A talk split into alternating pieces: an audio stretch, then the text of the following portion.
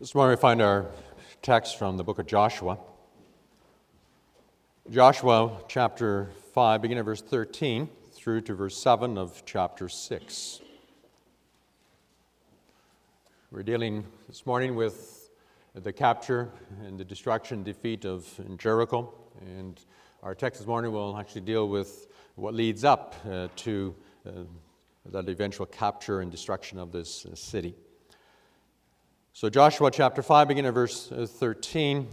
And it came to pass when Joshua was by Jericho that he lifted his eyes and looked, and behold, a man stood opposite him with a sword drawn in his hand. And Joshua went to him and said to him, Are you for us or for our adversaries? And so he said, No, but as commander of the army of the Lord, I have now come. And Joshua fell on his face to the earth and worshipped and said to him, What does my Lord say to his servant? Then the commander of the Lord's army said to Joshua, Take your sandal off your foot, for the place where you stand is holy. And Joshua did so. Now Jericho was securely shut up because of the children of Israel, and none went out and none came in. And the Lord said to Joshua, See, I have given Jericho into your hand, its king and the mighty men of valor. You shall march around the city, all you men of war. You shall go all around the city at once. This you shall do six days. And seven priests shall bear seven trumpets of ram's horns before the ark. But the seventh day you shall march around the city seven times, and the priests shall blow the trumpets. It shall come to pass when they make a long blast with the ram's horn, and when you hear the sound of the trumpet, that all the people shall shout with a great shout, then the wall of the city will fall down flat, and the people shall go up, every man straight before him. And then Joshua the son of Nun called the priests and said to them, Take up the ark of the covenant, and let seven priests bear seven trumpets of ram's horns before the ark of the Lord. And he said to the people, Proceed and march around the city, and let him who is armed advance before the ark of the Lord. And so far, our text.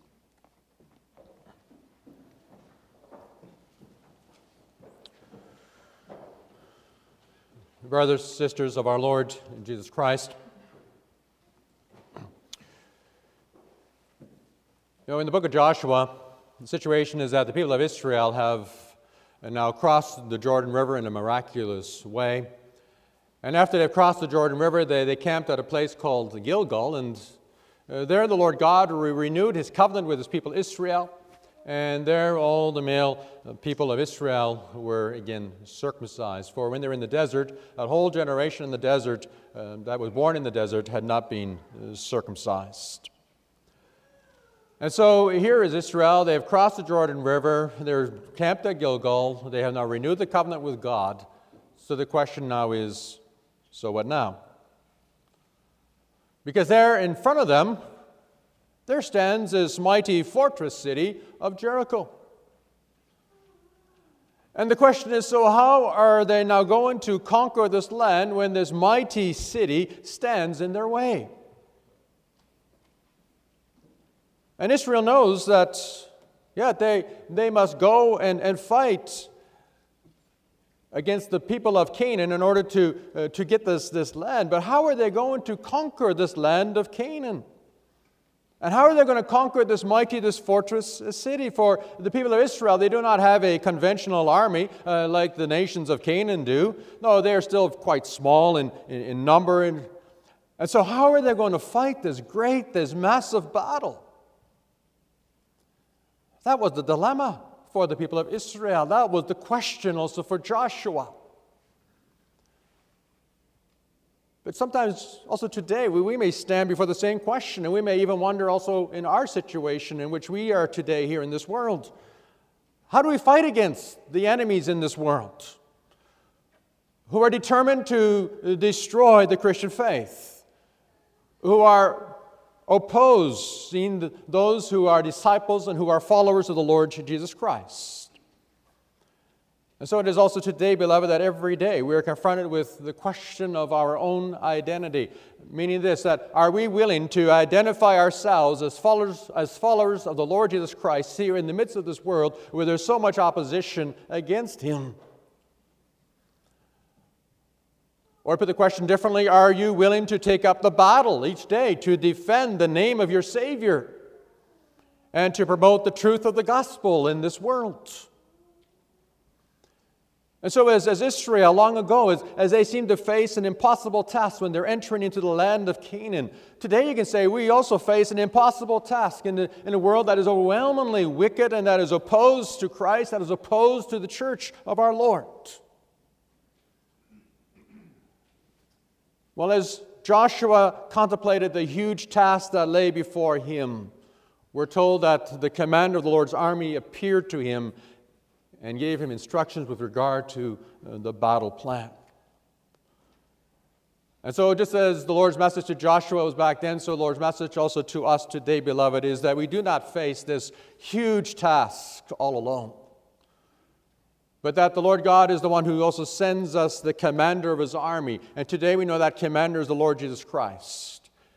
And that He is the one who now also leads us in battle against the very powers of darkness that we are facing every day of our lives. That also means that the focus in our life today needs to be directed to that great task that the Lord has given us here in this world where He's placed us. And, beloved, that task is that we might promote the glory of His name, and we might also promote the work of His kingdom. And so it is in that calling that the Lord that we find also the great purpose for our lives here today in this world. And so this morning I may proclaim to you God's word under this theme The commander of the army of the Lord has come. The commander of the army of the Lord has come. We look at two, three things. First of all, we see that the commander has come. Secondly, we see that the commander is the one who determines the battle plan.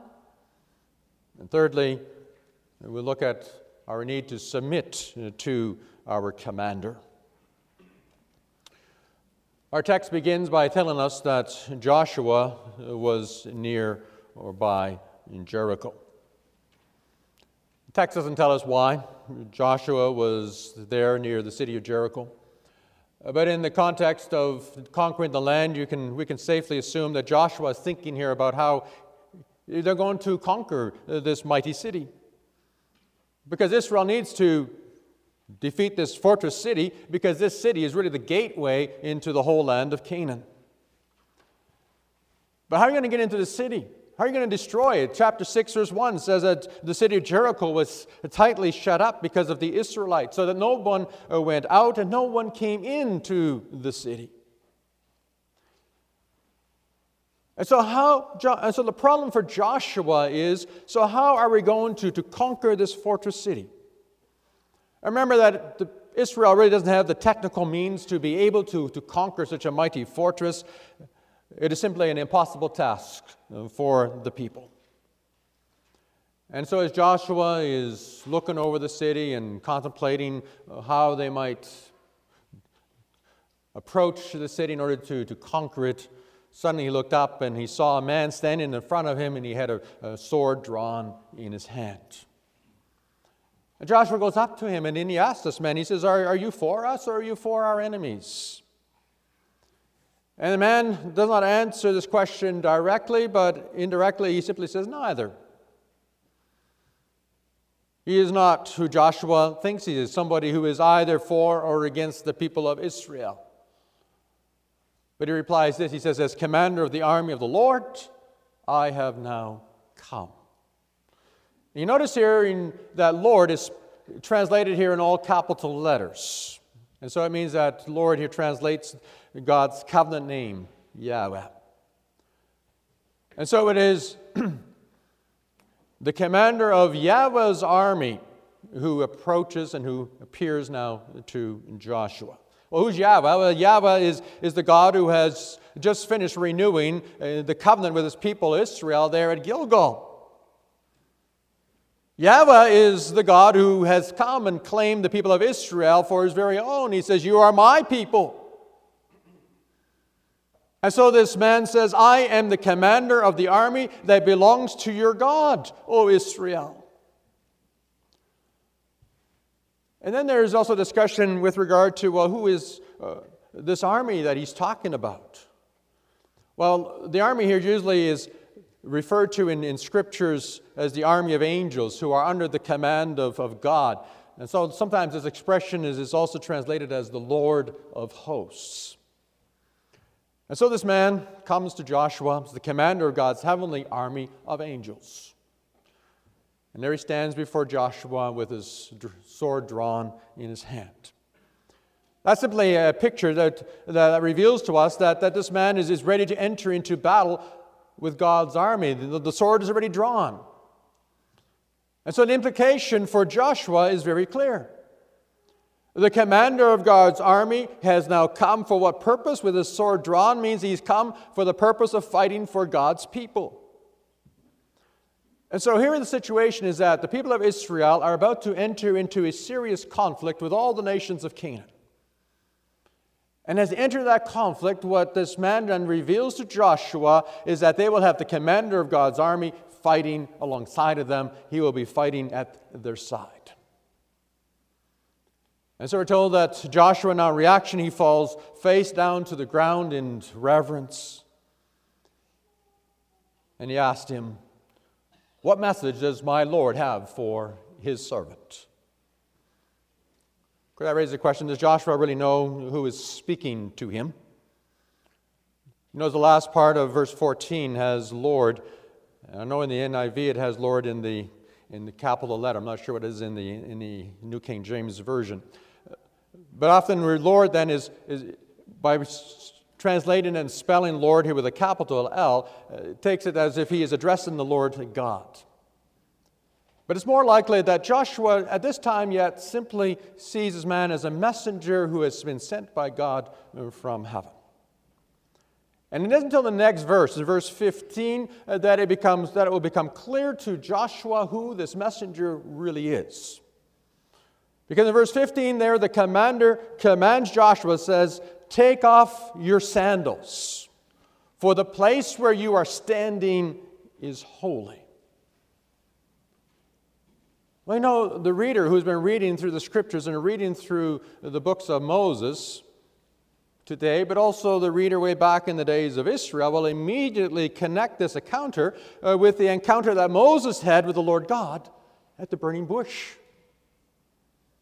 Remember, there in, in the wilderness, the Lord God appeared to Moses, and he also, in order that he might command Moses, Moses, I'm sending you to Egypt in order that you might deliver my people from the hands of the Egyptians. And so God then appeared in the wilderness to Moses to tell him that he, the Lord God of heaven and earth, but also the God who is Yahweh, I am who I am, to tell him that he has come, that he will deliver the people of Israel from their oppression and from their slavery in Egypt. And now and now the same God comes and he appears to Joshua, the one who is the successor of Moses. And Joshua is now called by the Lord God to do what? To finish the work that was begun by Moses.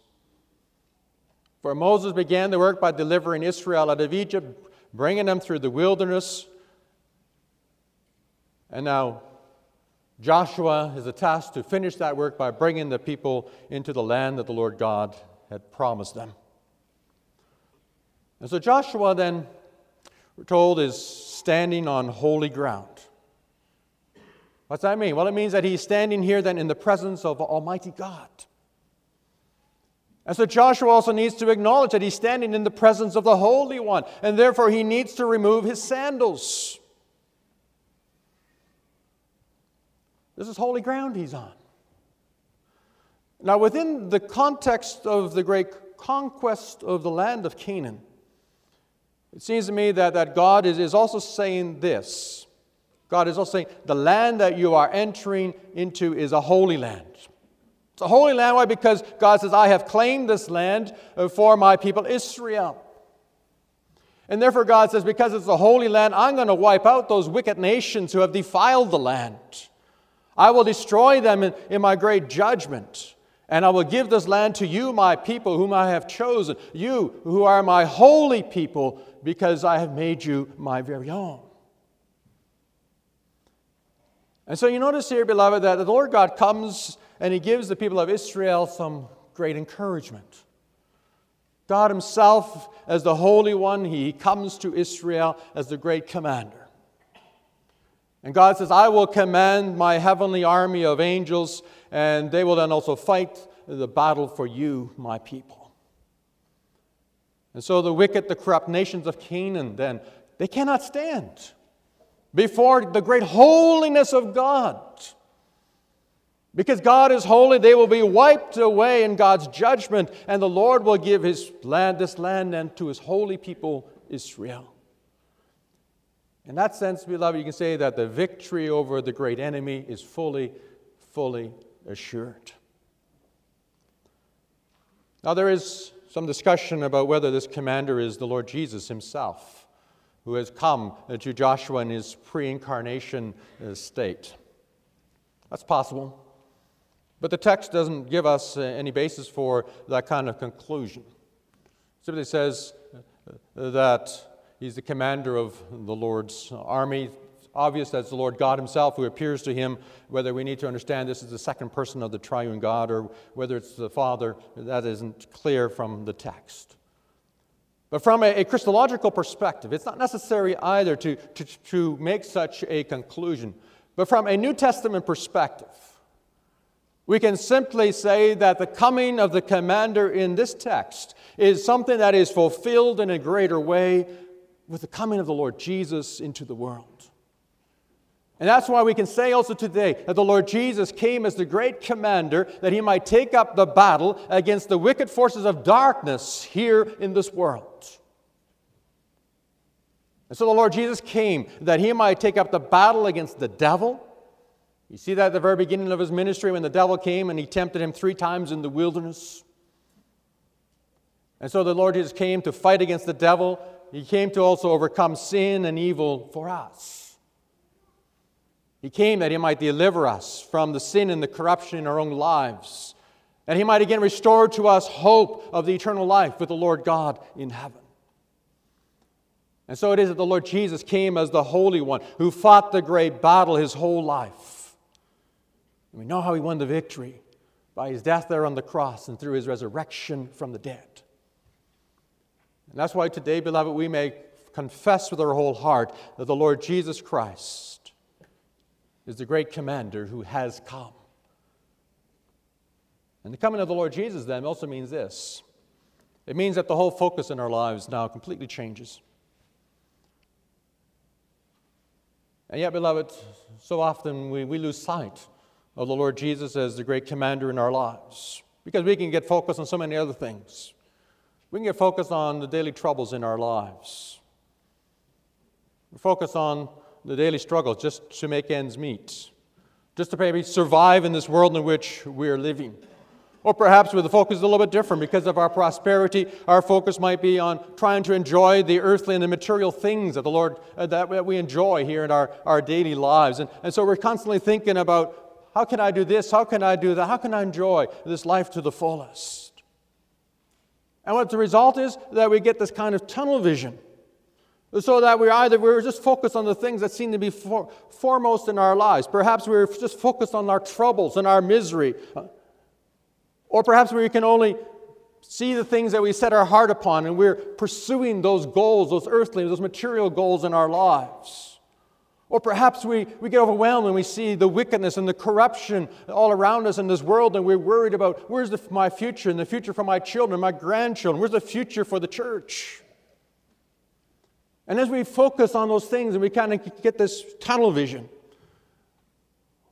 we often lose sight of the great commander, the Lord Jesus Christ, that He is indeed, He's working, He's busy today in the world in which we live. And therefore, a correction to that, beloved, is that we need to remember every day again that the Lord Jesus lays claim to the whole world. Remember that the world in which we live is holy. And it's holy in the sense that Christ has set the world apart for his holy people, as he set apart the land of Canaan as a holy land for his holy people Israel. And therefore, the enemies of Christ and the enemies of the believers today, they might boldly declare that somehow they have the upper hand. That somehow that believers and Christians were no longer relevant in this world, and they kind of push us back into a corner and say, Be quiet. But, beloved, we know, we confess, we believe that our Lord Jesus Christ is the one who has prevailed. We look to him as the one who is the great conqueror. And therefore, with him, we are now all conquerors in Christ Jesus. So that in faith we now set our eyes on the Lord Jesus, looking to him as our great commander, trusting that our life is not lived in vain, but that each day we may confidently fight the spiritual battle, absolutely certain that in Jesus Christ we are victorious. And we are victorious. Because, beloved, the Lord Jesus is also the one, as the commander of the Lord's army, gives us the battle plan. Just as he came to Joshua and he gave to Joshua the battle plan for Israel. Chapter 6, verse 1. It tells us that the city of Jericho was completely locked up so that no one could get into the city, no one can get out of the city. And so it really leads to the question so, how are the people of Israel going to penetrate those thick, those massive walls of Jericho? And Joshua must have been contemplating those questions since he's the commander of Israel's army when suddenly this man appears to him. And in chapter 6, there we read how the commander gives Joshua the battle plan as to how Israel is going to conquer the city of Jericho. And he says to Joshua in verse 2, he says, See, I have delivered Jericho into your hands, along with its king and its fighting men. Well, there with the word see, or also translated as behold, the man now draws Joshua's attention back to the issue of Jericho, that it was the issue that is at hand. And he begins by assuring Joshua that he will give the city into his hands, into the hands of Israel. He says, You will capture the city with its king and with its great army of fighting men. And so, even before they fight, the, the victory is already assured by the Lord. And then the commander tells Joshua, and this is how you're going to defeat this great fortress city. You go and, and you march around the city once with all the armed men, and you do this for six days in a row. And seven priests are to carry trumpets of ram's horns in front of the ark. And then on the seventh day, march around the city seven times with the priests blowing the trumpets.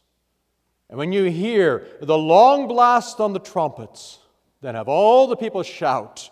And then the wall of the city will collapse, and the people will go up, and every man straight into the city. Well, I know those details are something that we will not be able to get into this morning. That is material for uh, another sermon. But here we'll focus on the plan itself and in a very general way. You see, the commander of God's army does not instruct Israel to, to fight. But they are simply to do what? They're simply to march around the city with trumpet horns blowing, and in that way the people will conquer the city. You know, a military strategist will ask, well, what kind of plan is that? How are you going to capture a city? By marching around it for a whole week. You know, my granddaughter is just learning to walk and just starting to learn how to do ring around the rosy. And you kind of walk around the circles. So, children, you know how you walk around the circles, and then at a certain point, everybody shouts and you all fall down. Well, that's the kind of strategy that the commander now gives uh, to Joshua and says, That's what you have to do to the city of Jericho. And you may say, well, isn't that child's play? Isn't that silly? And the people there in the city of Jericho, standing on their thick walls, they must have looked down, and you can imagine that many of them must have been laughing as they saw that procession, the people walking around the city. Although, on the other hand, you have to keep in mind, remember, they must have also been thinking about God's reputation, and they must have been wondering, what's going on here? This is pretty silly stuff. But also for the people of Israel, this must have seemed rather strange. But it was even stranger in the eyes of the nations in Canaan. Because nobody has ever seen such a military strategy, and no one believes that is ever going to work. And yet, and yet, that which is foolishness in the eyes of mankind is really the wisdom of God. Because later on, this chapter will then also tell us about the results of the Lord's strategy. The result is the walls are all going to collapse, the, the city is given into the hands of Israel.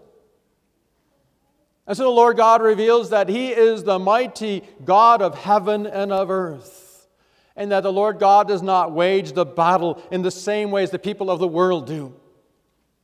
For God, you may all say, it's like child's play.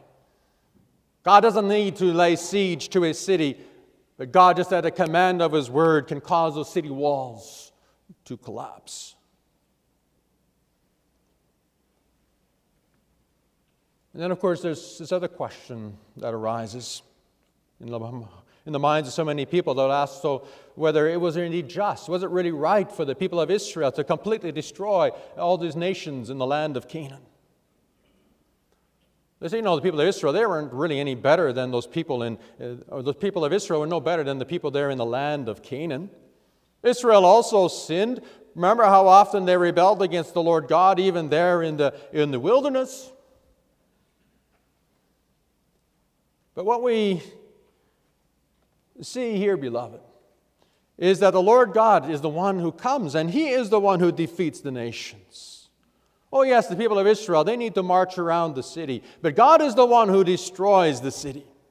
It is the Lord God Himself who brings the judgment on these nations. Just as one day He will bring His judgment in that great day of judgment upon all the nations and all the peoples of this earth. And therefore, here too, there is a, a warning to us, but also a warning to all of mankind that also today, one day, we will all fall under the judgment and under the wrath of God Almighty. And when that day comes, then we will need to be ready that we may face the wrath of God because He is the Holy One. And so, in all of this, the Lord reveals that He will conquer the world in a way that will often make no sense at all to us, mankind. You also when the Lord Jesus came as a great king to destroy the kingdom of darkness, to establish the kingdom of God. What did the Jews expect when the Messiah finally came and the Savior would come?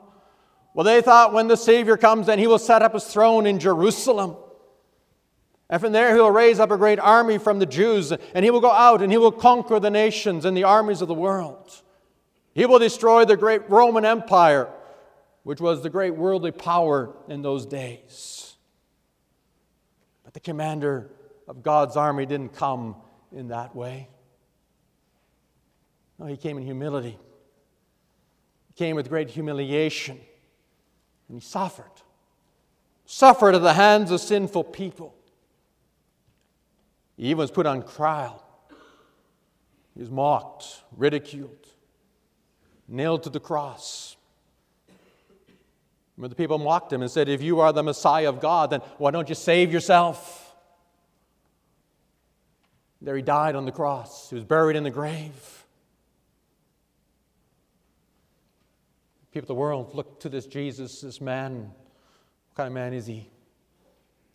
No power, weak, humble.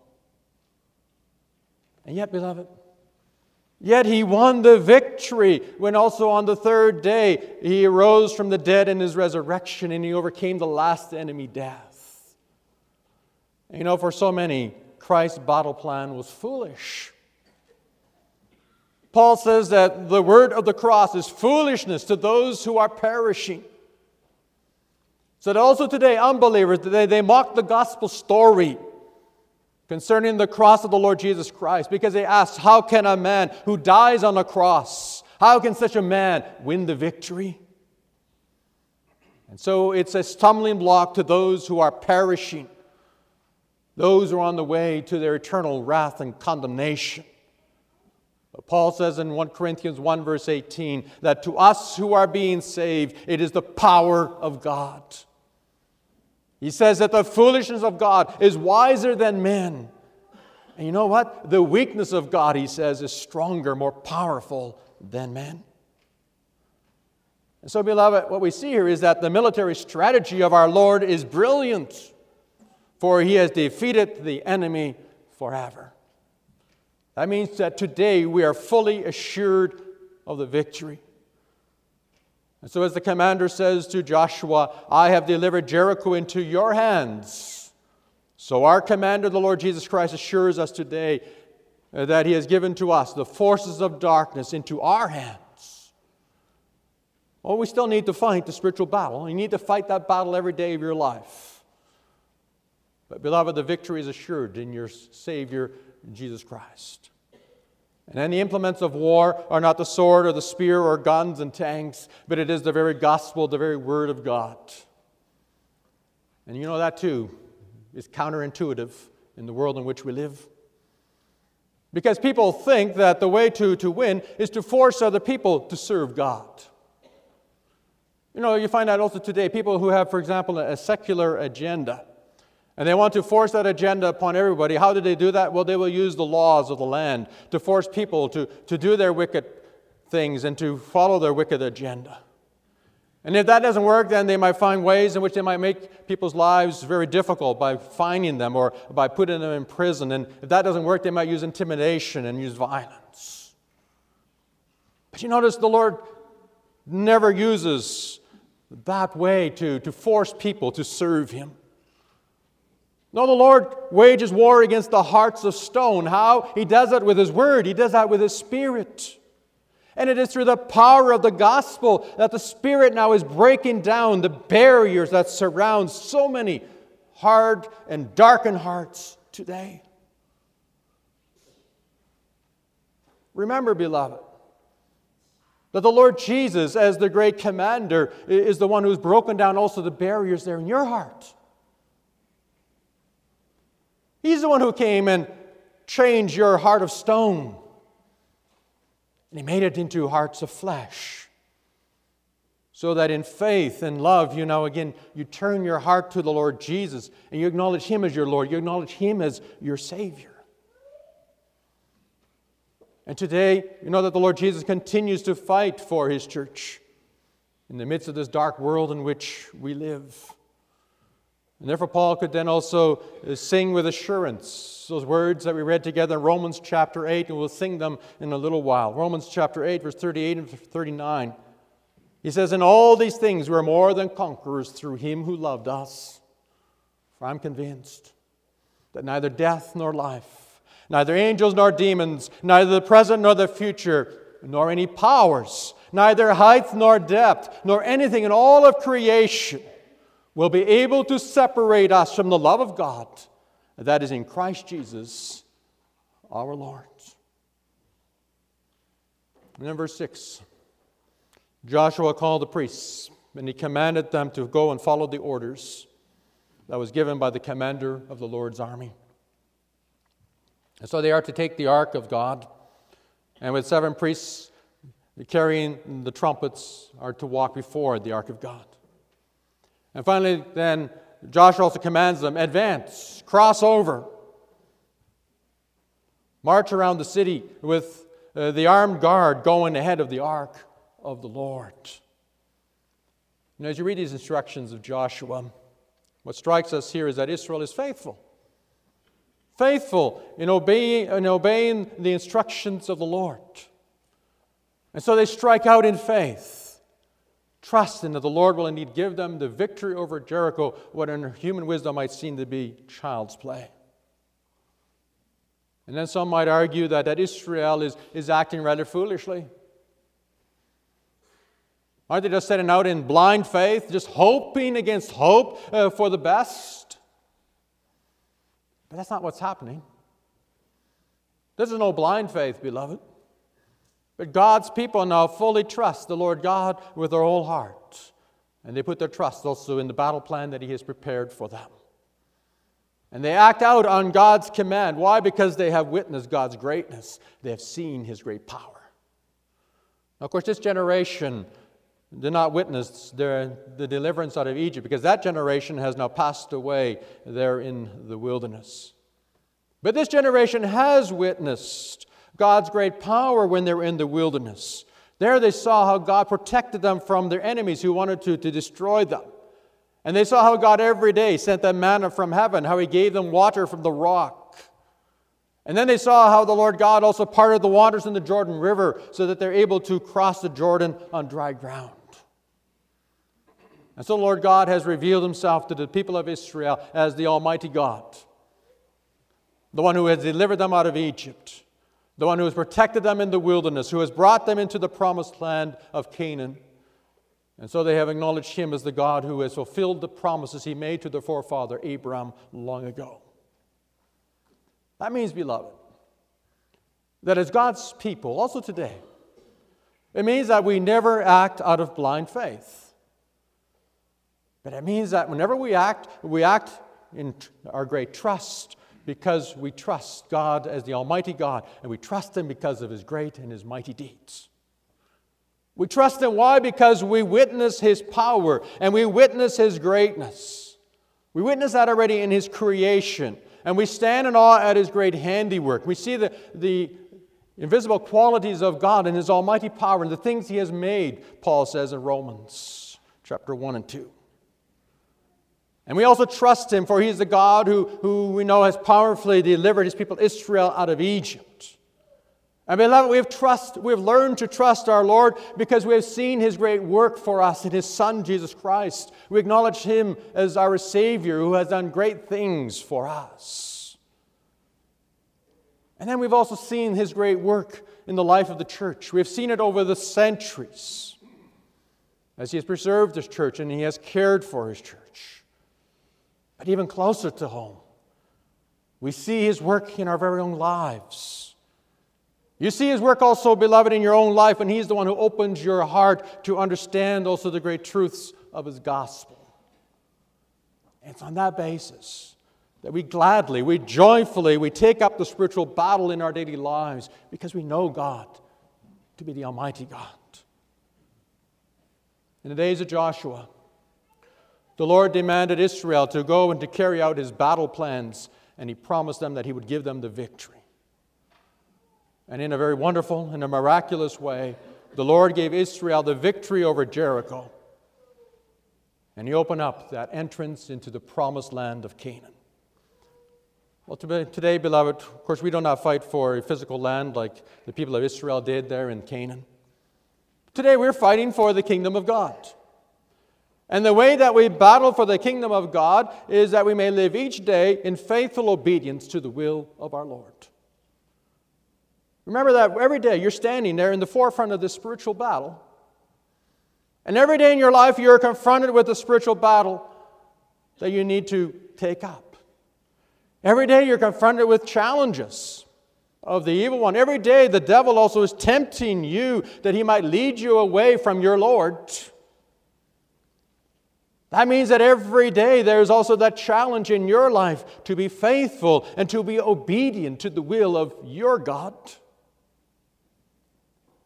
And when you take up that battle, that spiritual battle, you don't do that in your own strength. But, beloved, we win this daily spiritual battle in the strength of the Lord our God. And therefore, Paul writes also in Ephesians 6, verses 10 through 12, he says, finally, Finally, be strong in the Lord and in his mighty power. Put on the full armor of God so that you can take your stand against the devil's schemes. For our struggle, it's not against flesh, it's not against blood, but against the rulers, against the prince, against the authorities, against the powers of this dark world, and against the spiritual forces of evil there in the heavenly realms. And so, beloved, we're called to arm ourselves with the Word of God. Why? Because it's only by the power of God by which we can win that great battle against the forces of darkness that are arrayed against us. It is in that power of the Lord that you can fight the good fight of faith over against the spiritual powers of darkness. Oh, we live in a dark world. We live in a world that is hostile to Christ, hostile to us as the people of Christ. But beloved, you may fight the good fight in the assurance that the Lord Jesus is the one who will give you the victory. And one day, one day, the kingdom of darkness will be overcome. And the Lord will then also lead you into the glorious kingdom of our God. And therefore, we may then also truly, fully believe, fully trust that to Christ belongs the victory, and that therefore he is worthy of all praise, because he is indeed, he is the Holy One of God. Amen. Let us sing together in response those words from Romans chapter 8 as you find them in hymn 35, the stanzas 2, 3, and 4. Hymn 35, stanzas 2, 3,